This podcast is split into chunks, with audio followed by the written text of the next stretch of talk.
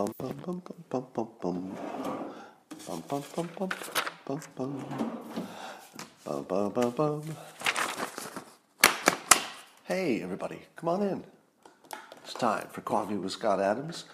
We're gonna get me canceled today, and if I don't get canceled today, I don't know what, because it's a very canceling day. You'll find out why. All right. What do we need to start the day to make it amazing? Well, the simultaneous sip would be my suggestion, and all you need is a cup or mug or a glass, a tankard, chalice or stein, a canteen jug or flask, a vessel of any kind. Fill it with your favorite liquid. I like coffee. And join me now for the unparalleled pleasure, the dopamine hit of the day, the thing that makes everything better, including practically cured coronavirus. It's ending the protests. It's making racial division smaller. The economy is zooming. It's the simultaneous sip. Go. Ah.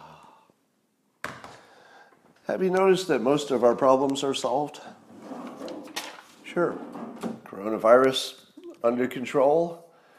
And when I say under control, I just mean that our hospital systems, etc., look like they're going to be able to handle it.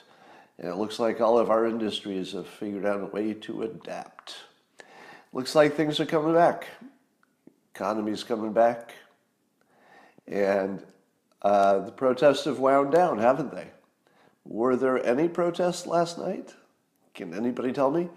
Because I started, I stopped watching news a little bit because it was just nonstop bad news without any nothing new to know.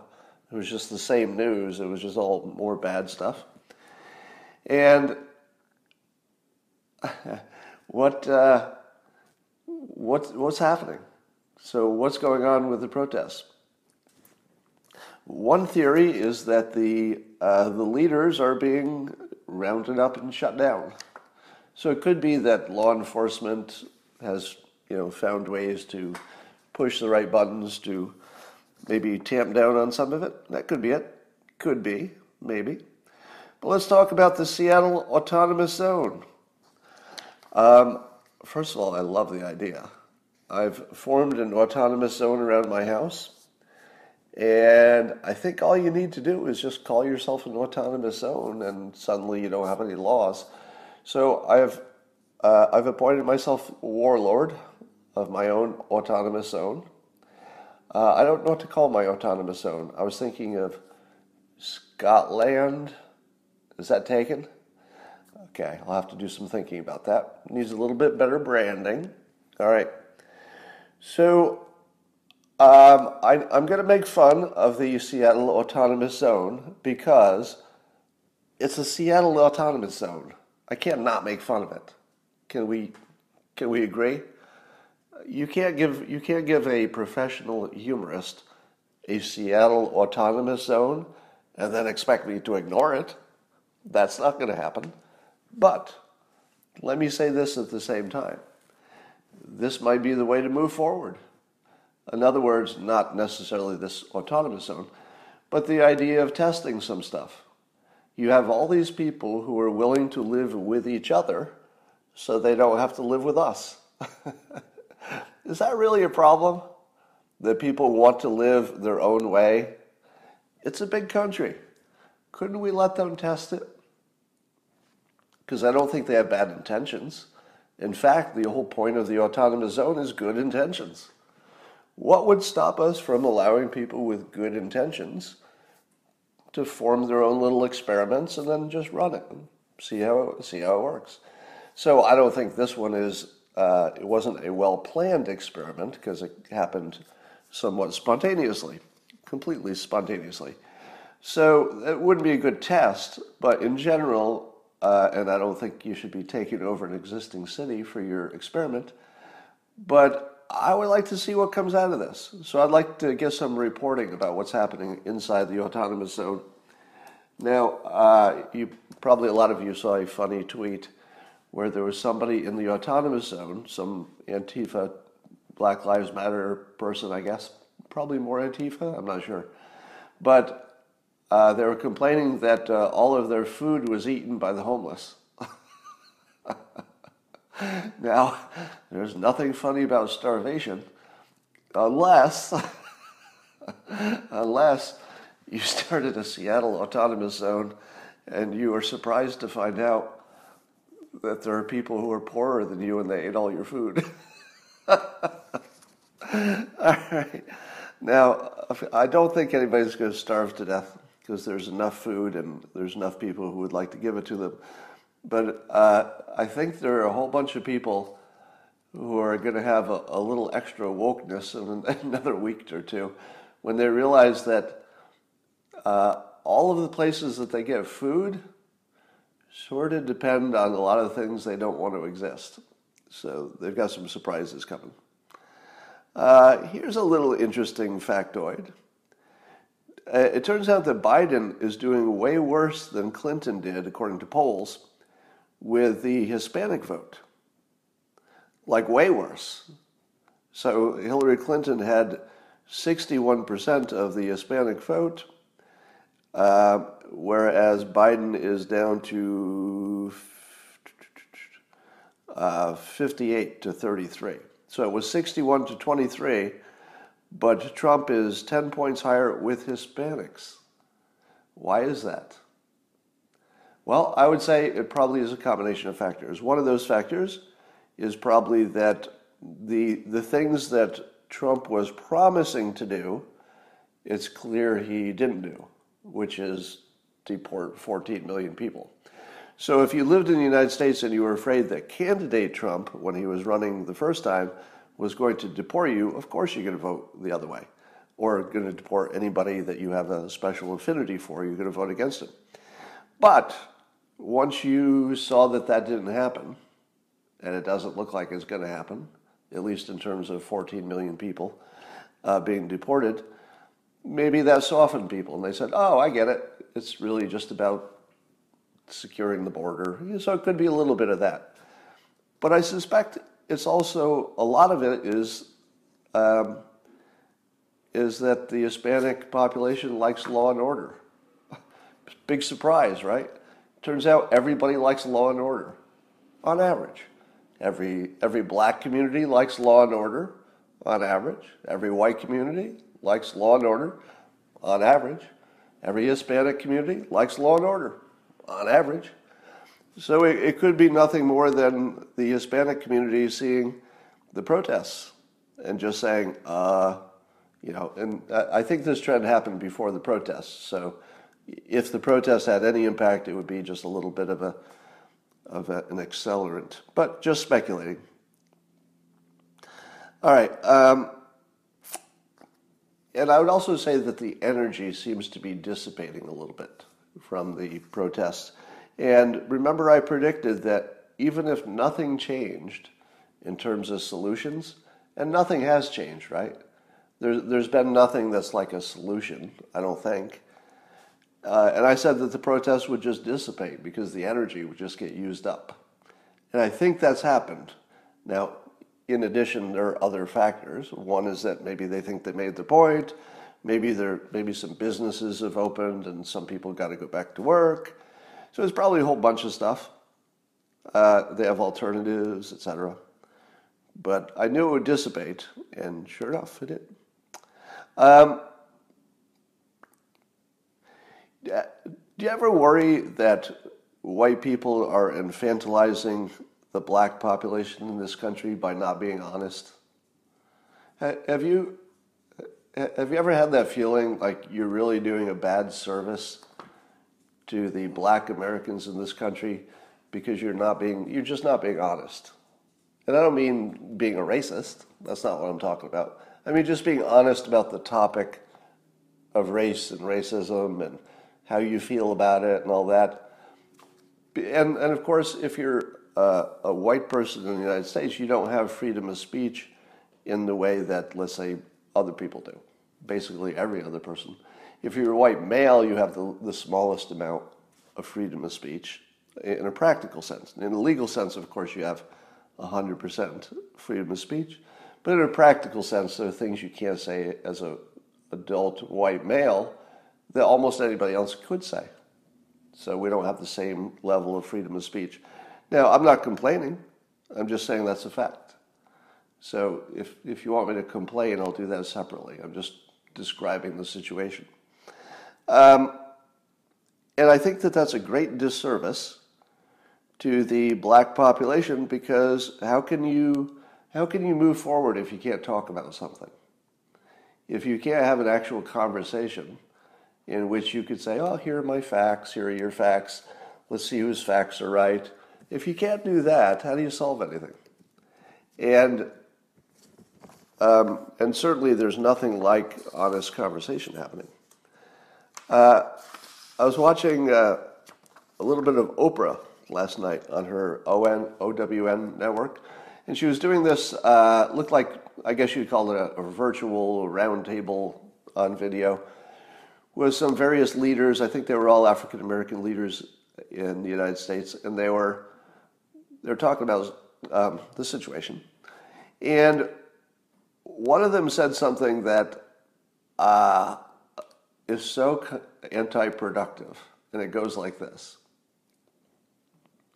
Uh, and I don't know who he was, I didn't catch his name, but he was an African American gentleman who was saying that um, if you're white, you benefited from slavery, meaning the, the fruits of slavery, that you benefited uh, by being, you know, having a, a, history of free people, even if you were not a slave owner, if your relatives were not slave owners, um, you still benefited from having freedom that whole time. But if you were a black person whose history was in the United States, you started from a great disadvantage, so that white people have this natural sort of uh, systemic advantage for systemic racism purposes and that is sort of a permanent advantage. But then he made this point that I don't think he knows how this sounds. Because you know, sometimes you say things and it sounds one way when it's in your head, but then when somebody receives it, because their experience is different, the way it's received is like, oh, that's not the way I meant it, the way you received it. And, that, and that's what happened here, because he said that if you were a white person who was poor, you still you still owed black people because the the people in your line who came before, who you, maybe you've never even met, people who lived and died before you were born, your grandparents, grandparents, etc., that because those people could have taken advantage of their freedom and made money, but that um, other people's relatives came through slavery and they didn't have the option of taking advantage of freedom because they didn't have any that even the products of, let's say, unsuccessful grandparents, if you're white, you still owe something to the black population today because your parents, your great great grandparents, could have taken advantage of it and made money, but they didn't. So they, so they, when you were born, you didn't have any money. So they didn't, but they could have. And so therefore, that uh, you, a poor white American, you owe some money to rich and poor black Americans alike because of how much your grandparents' grandparents uh, didn't hold them back, but rather could have taken advantage of their freedom but didn't. What, what, what's your, uh, what is your, let's say, reaction to that emotionally? What is your reaction to that if you are in the category of a white adult who did not was not born with wealth, which is probably most of you, right? Probably most people who were not born with wealth. I was born into a lower lower income family. Now, what is your but what's your emotional reaction to that when you hear uh, when you hear somebody who's a leader in the African American community. I think otherwise you wouldn't have been on Oprah's show. So he must have been a leader.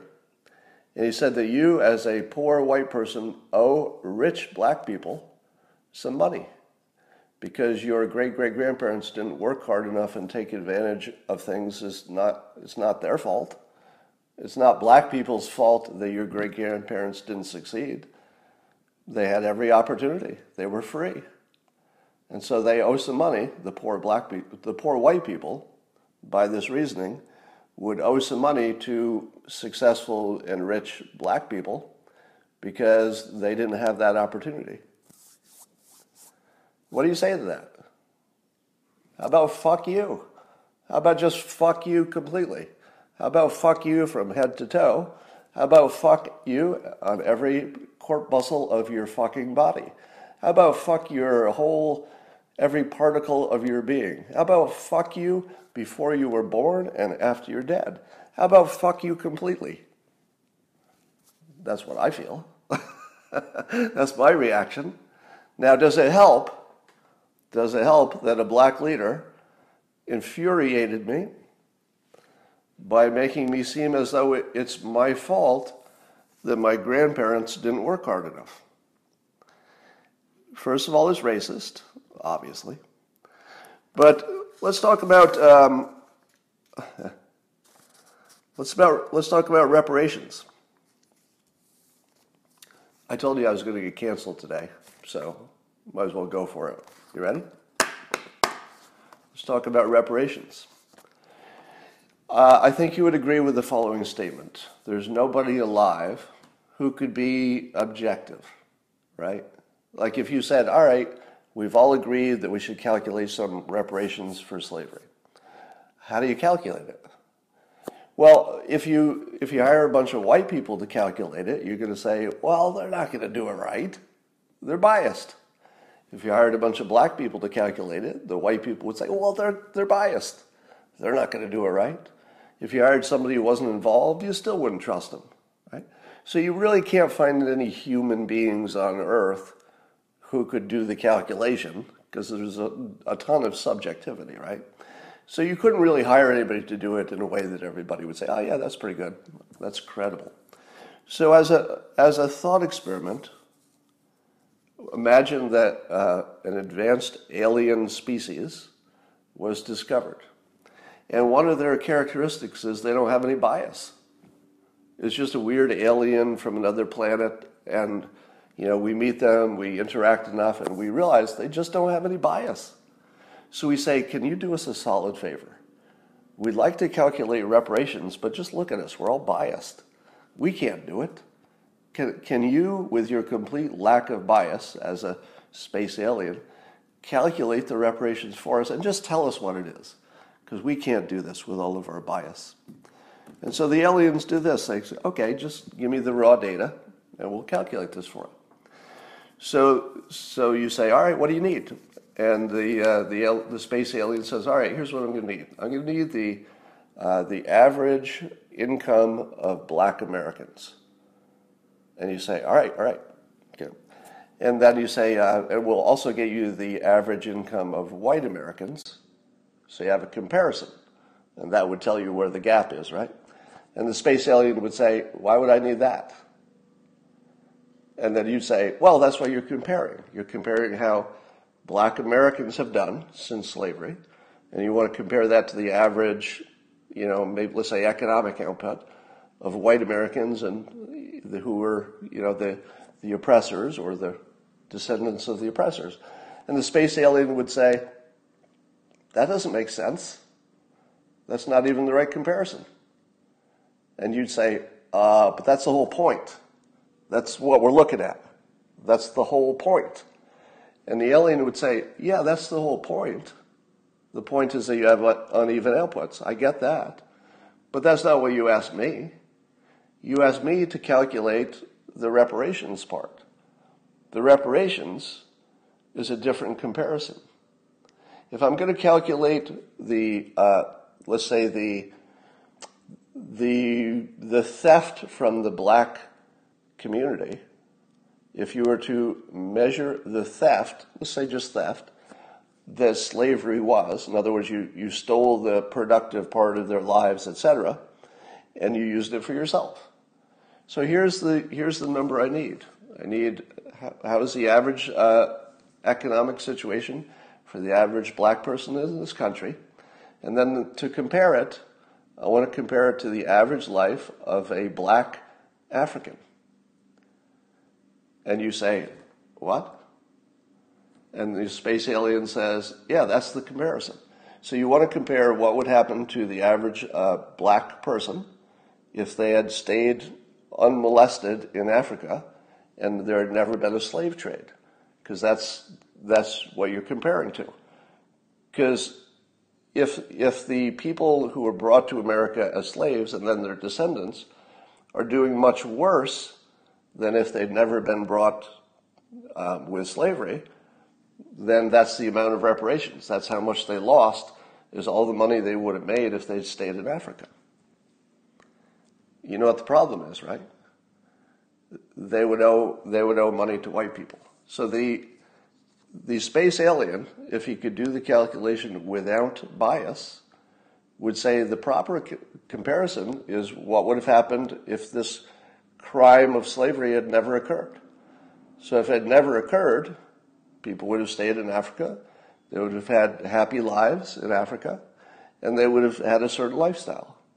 Compare that to what, what it is now, and that's your difference. Am I wrong? Now, I'm just saying that if you were good at comparing things, that's the comparison you'd make. Now, obviously, you're not going to make any policy based on that comparison because nobody's going to accept that comparison, right? yeah, I'm canceling. So, um, so, and this is exactly the sort of conversation you can't have without getting canceled. Somebody in the comments will say, "Yep, you're canceled." Exactly. Well, don't you don't you think that's cancellation city? I'm just getting started. You want to cancel me? Wait till the next part.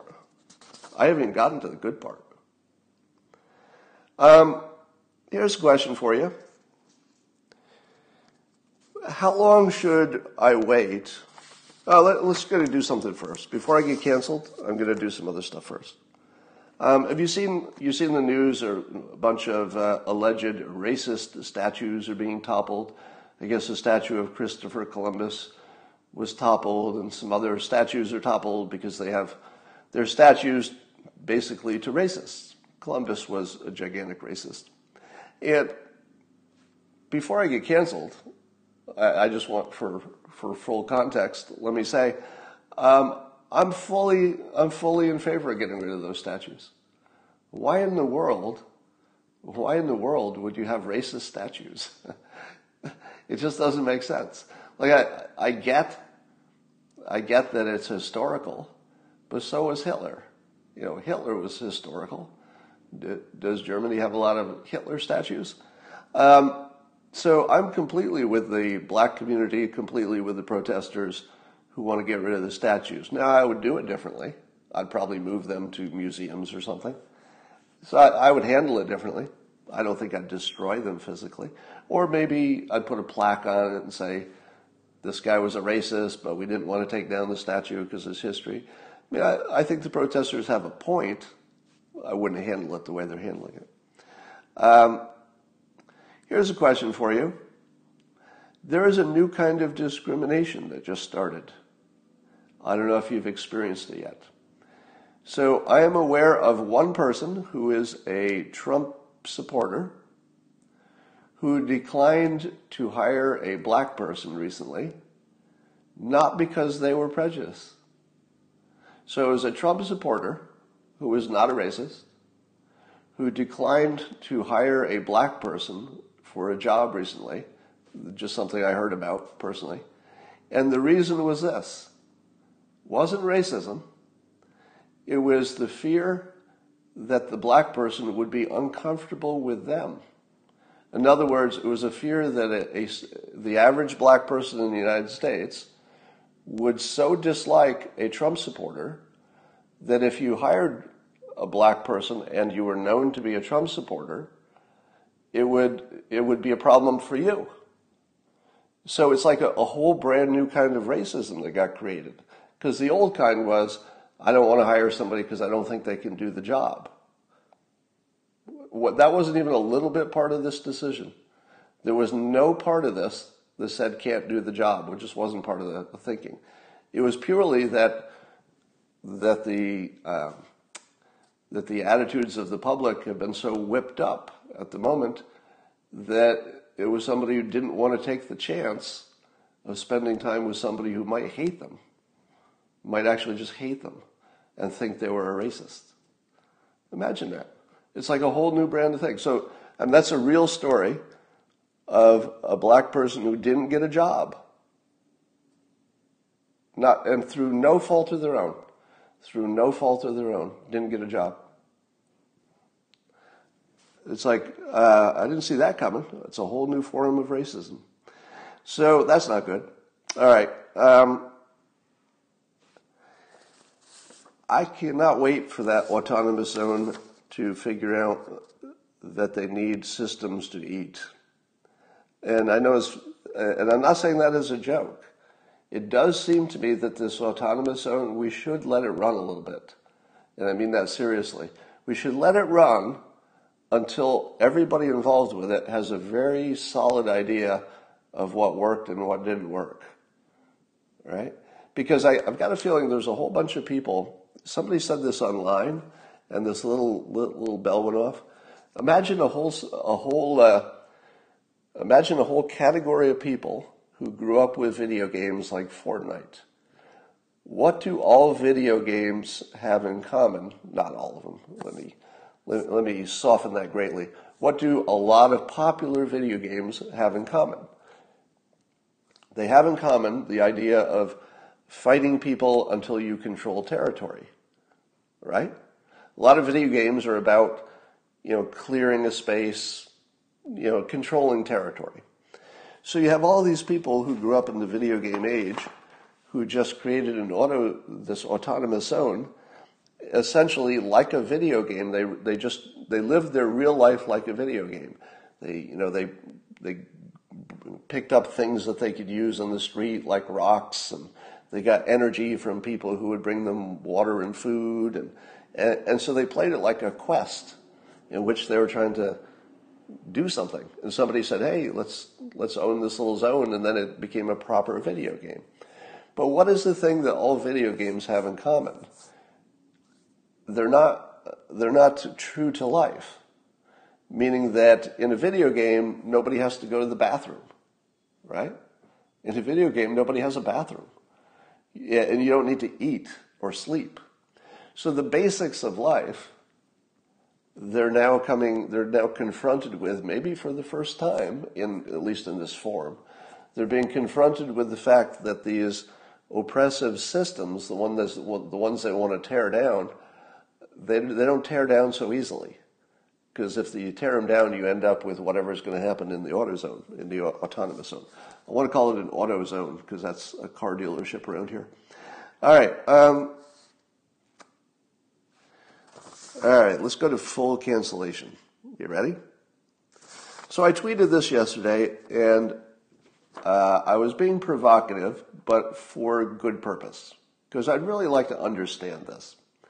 And I tweeted this What is the right amount of time to wait for an example? The key word here is an example of systemic racism before discarding it as an illusion. It's pretty provocative, isn't it?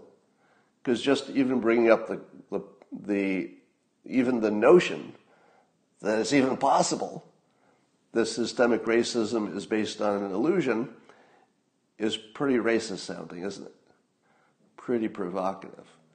But I'm not saying it doesn't exist. I'm saying the opposite. This is a call for examples.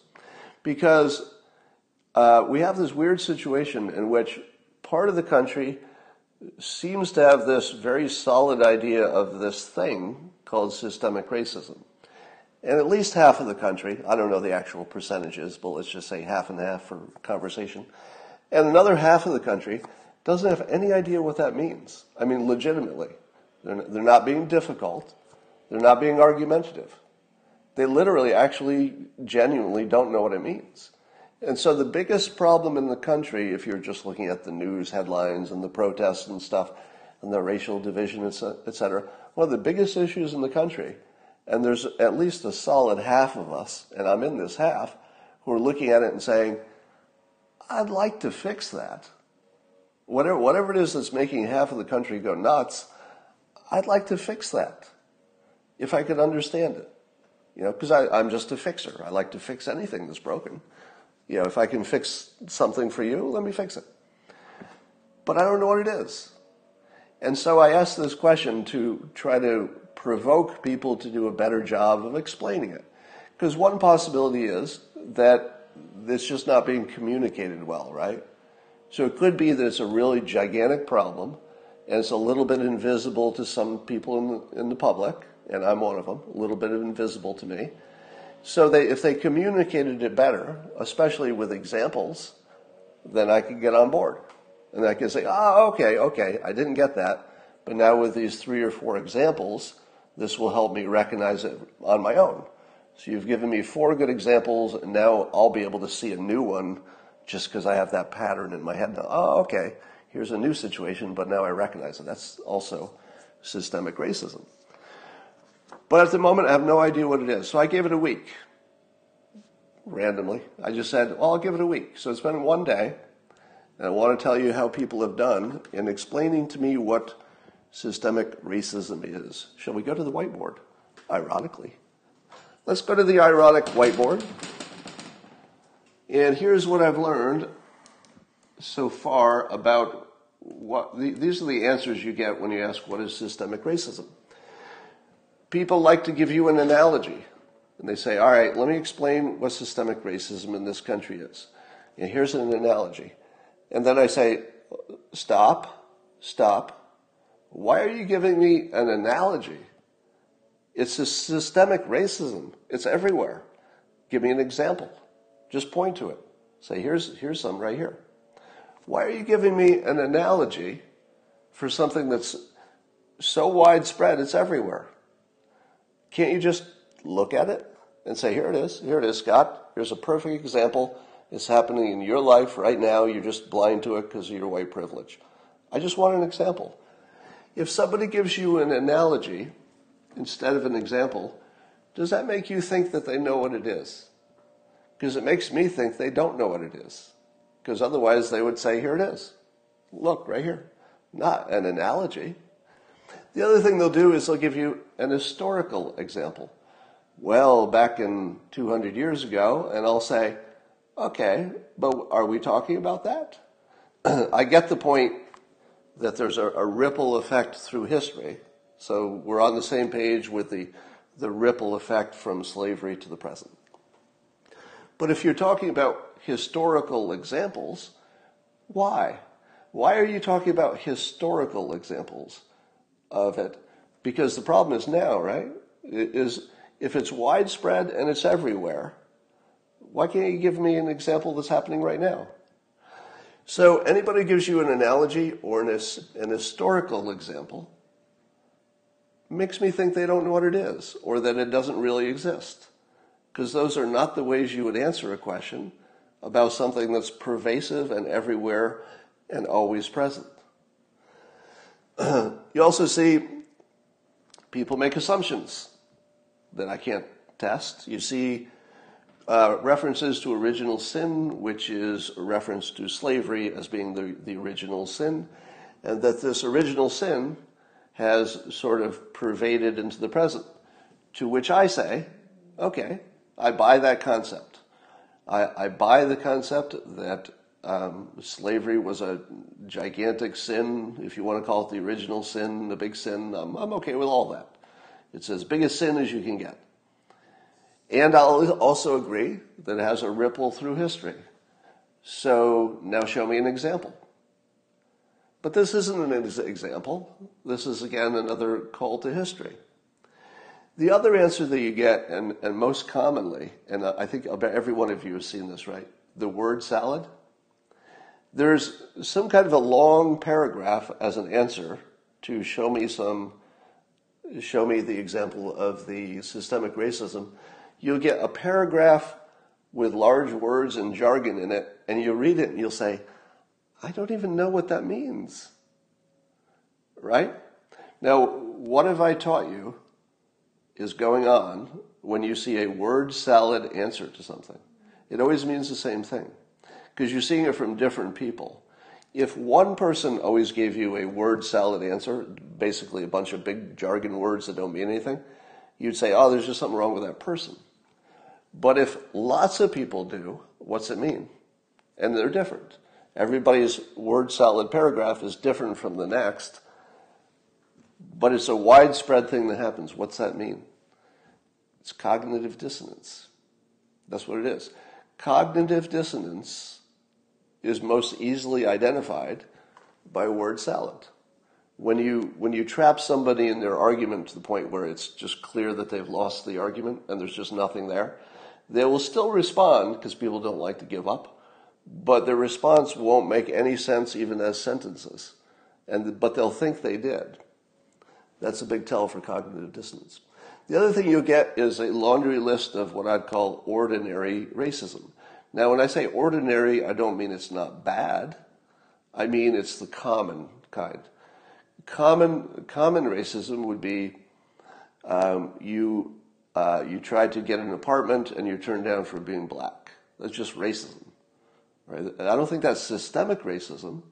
That's just racism. You go in to get a job and your employer doesn't give you the job because you're black.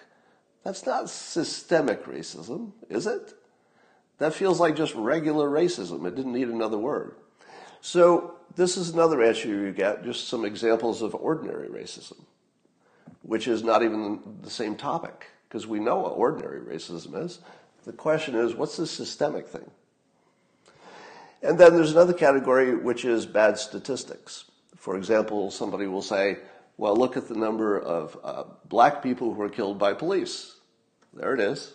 Just look at my statistics. And then I say, uh, that's actually just bad statistics. We don't need to get into that. You already know that if you're looking at the number of people stopped by police, more, more white people are killed. Now, there certainly is a, a statistical difference in outcomes, but there are also lots of poor white people. So if you're going to say there's systemic racism and it's proven by the outcomes, that, that's a tough argument to make. And what do I do about it? Change the outcomes? You know, um, I think everybody wants better outcomes if we knew how to do it. All right, so here's here's where I am. Um, there are six days left on my seven-day challenge to explain what systemic racism is, or or the default after seven days will be I will assume it's not real and that it's, it's a major hallucination. Now, would this be the one thing that people are hallucinating about? No. If you've been following me for a while, you know that I think just about everything in the public conversation is a hallucination. This isn't the one thing that would be the hallucination. Um, interesting comment in the comments. Somebody says that crime and poverty are caused by low IQ. Um, and I was doing some reading on that, and it turns out that the IQ story is actually not nearly as clean as you think it would be. Meaning, we don't know what causes IQ um, and why anybody has it, and we do know that it can be changed a great deal. So we know, for example, that IQs have risen over time, and that doesn't make any sense. Like, why would our IQs be higher than they were 200 years ago? It doesn't make sense because that's not, but they are. Um, and we also know that, you know, if you take somebody from uh, one group who has traditionally low IQ and they're adopted by somebody who has traditionally high IQ, if they're adopted young enough, those kids have high IQs.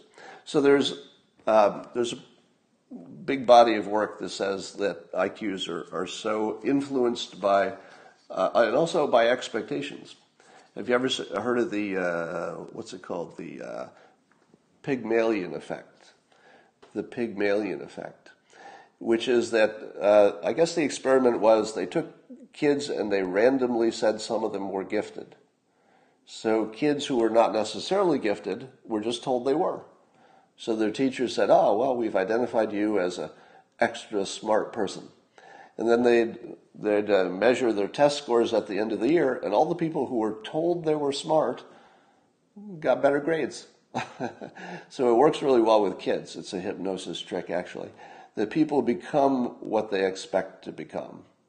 That you, you manage your life to that thing you think is true. So if you were simply to tell people, you, you're going to do great. Um, my mother, for example, from my youngest age, told me that I was unusually smart and that I would be unusually successful. From, I don't know, four years old probably. And uh, did that affect me? Probably. Probably. Because if somebody tells you you're smart enough, you'll start acting like a smart person does. You'll say, well, I guess I go to college. I guess I do a job that being smart makes a difference. So you can very much be programmed by other people and your environment. So the whole, uh, so the whole IQ and poverty question is really complicated.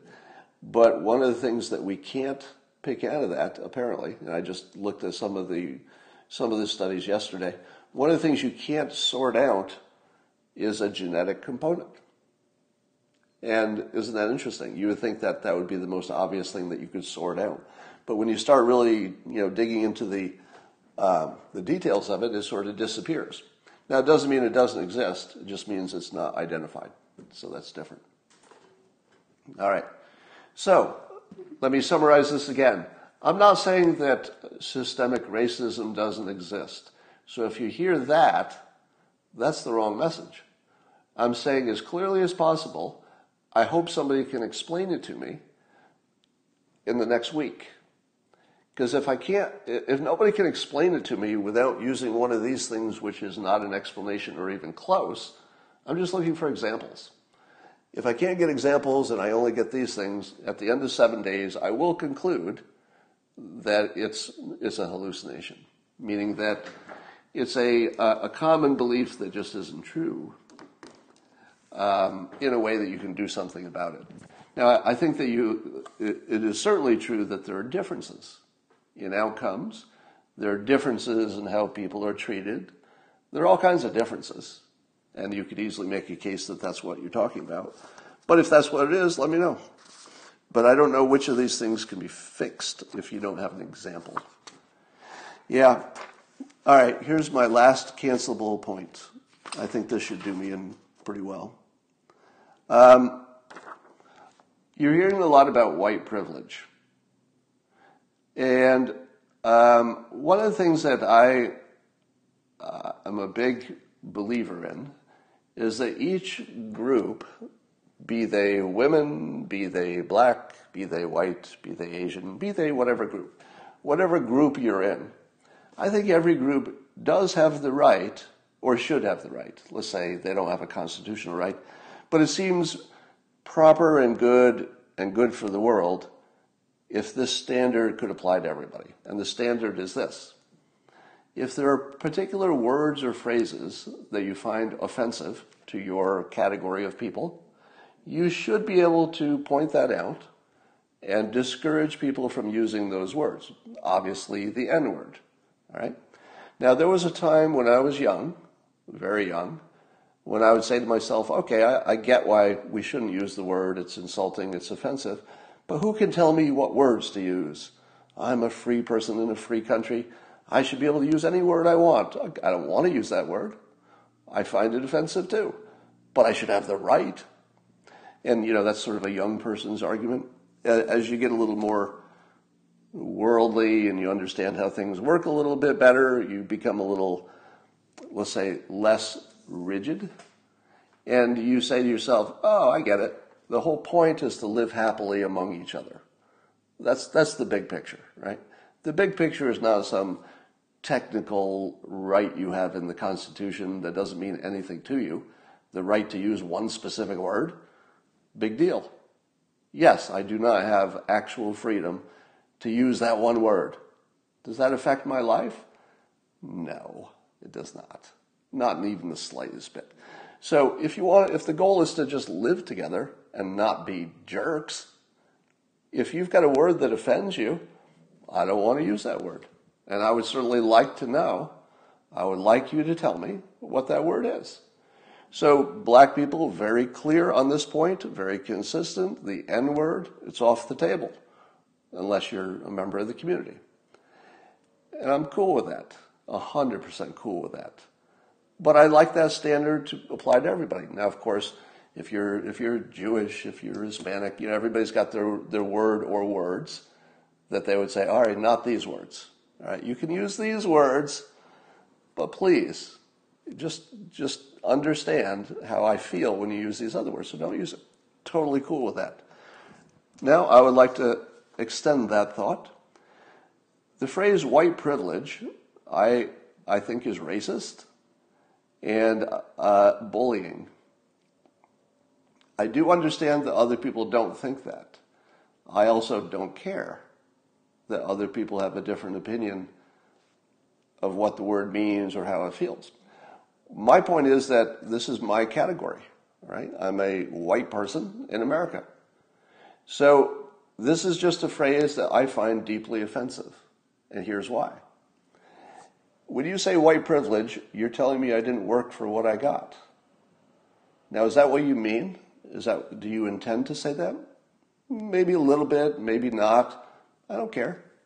I don't care what you intended because that's not part of it, right? Would, if you were black, would you care that a white person had good intentions when they used the N word? No. you don't care about their intentions. You just don't want the word to be used. You just don't want it in the atmosphere. Totally cool. Makes perfect sense to me. I'm with you 100%. And I ask you in return, black Americans, don't use the word white privilege unless you want me to like you less. Because that's what it does. It makes me feel bullied.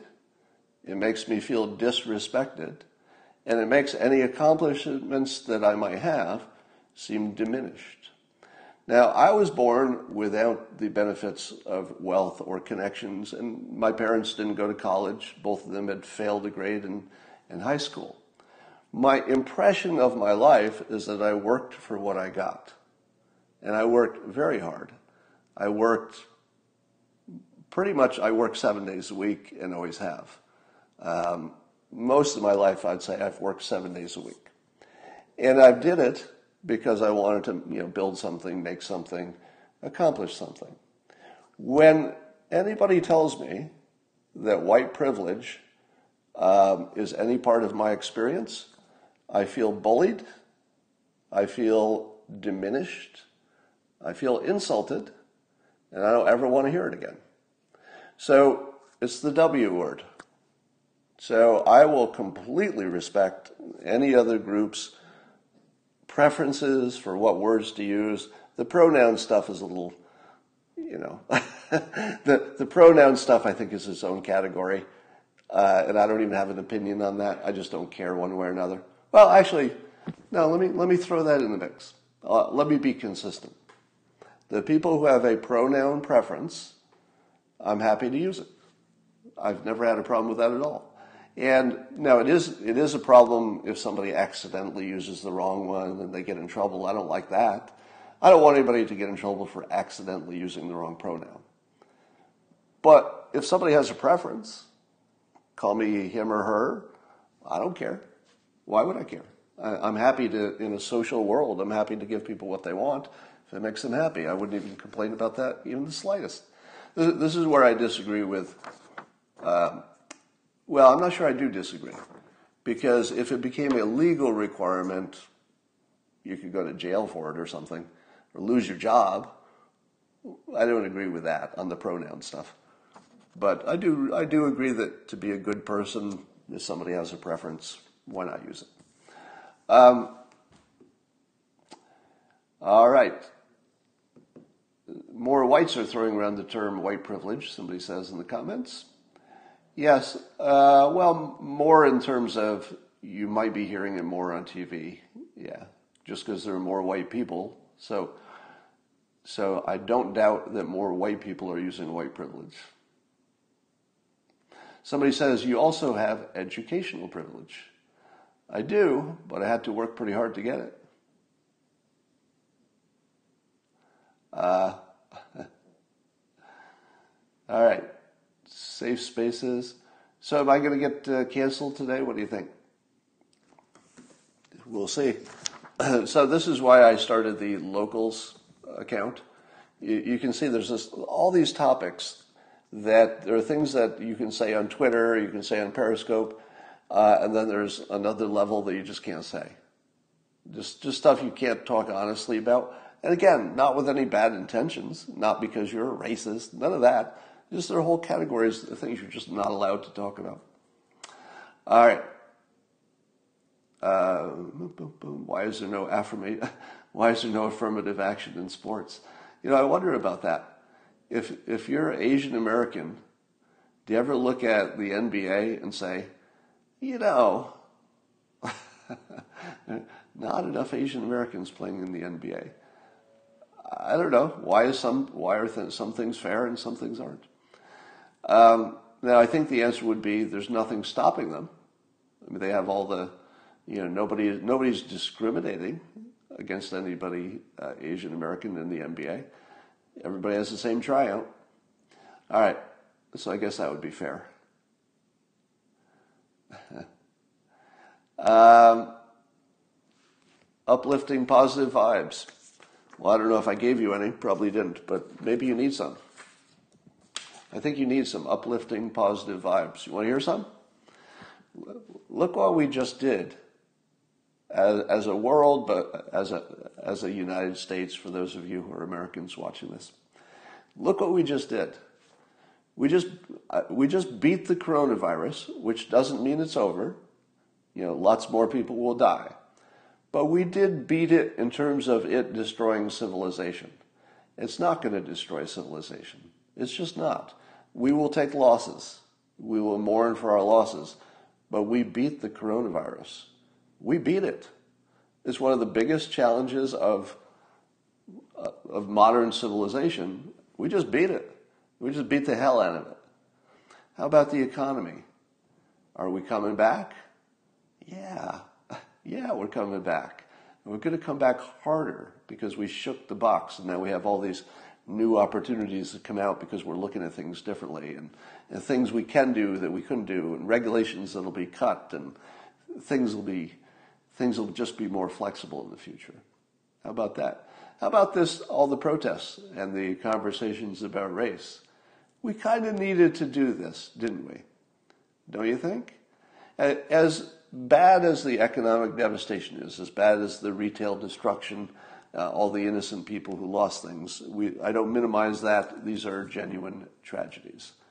But sometimes you just have to get things out of your system, don't you? Sometimes you just need to, you know, scream at the sky. Sometimes you need to punch a wall. Sometimes you need to break something. Again, not justifying any destruction. I'm just saying it's human nature that when you're your anger, your emotions reach some level, it's going to come out in some form or another, either good or bad. I feel as though it just needed to come out. I think it just needed to move out of the shadows and get into the light a little bit.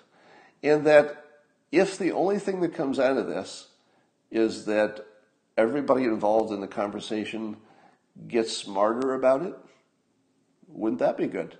Imagine if just the only thing that came out of this is everybody got smarter. In other words, you learned what systemic racism is. Still waiting for that lesson, but let's say we get that. That would be pretty good. Suppose we learn what the real st- statistics are for police uh, killings. Suppose we all learned the same statistics, because right now we think you know we're on different pages. But suppose we came together and said, "Oh, well, okay, those are the statistics we should look at. That would be a big deal, a really big deal, if we could just agree on the statistics.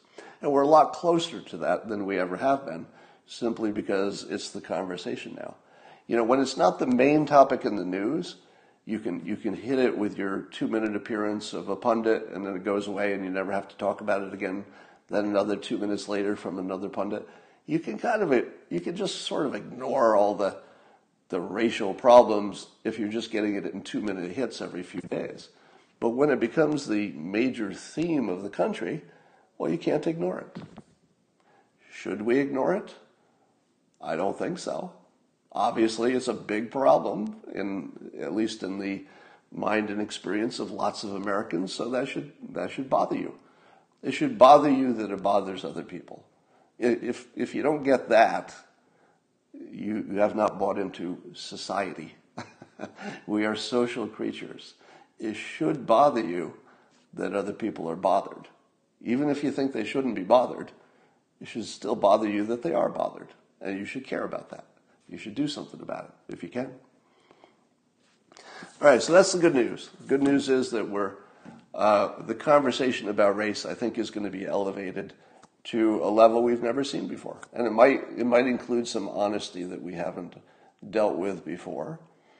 Um, and uh, let me let me give you the ultimate. Opt- no, I'm going to save it. So tomorrow I'm going to tell you how all racism uh, and how the left and the right can come together. That'll be a whiteboard lesson for tomorrow. All right, and that's all we have for today. Um, I hope somebody will explain to me systemic racism because I actually do want to understand it. I'm not. It's not like a strategy or something to. It's not a rhetorical strategy. I actually want to know, genuinely, completely. I want to know what it is. I want to know examples. I'd like to be able to spot it myself when I see it. Can't do it yet. Um, let's move there. We'll take it from there. And I'll see you tomorrow.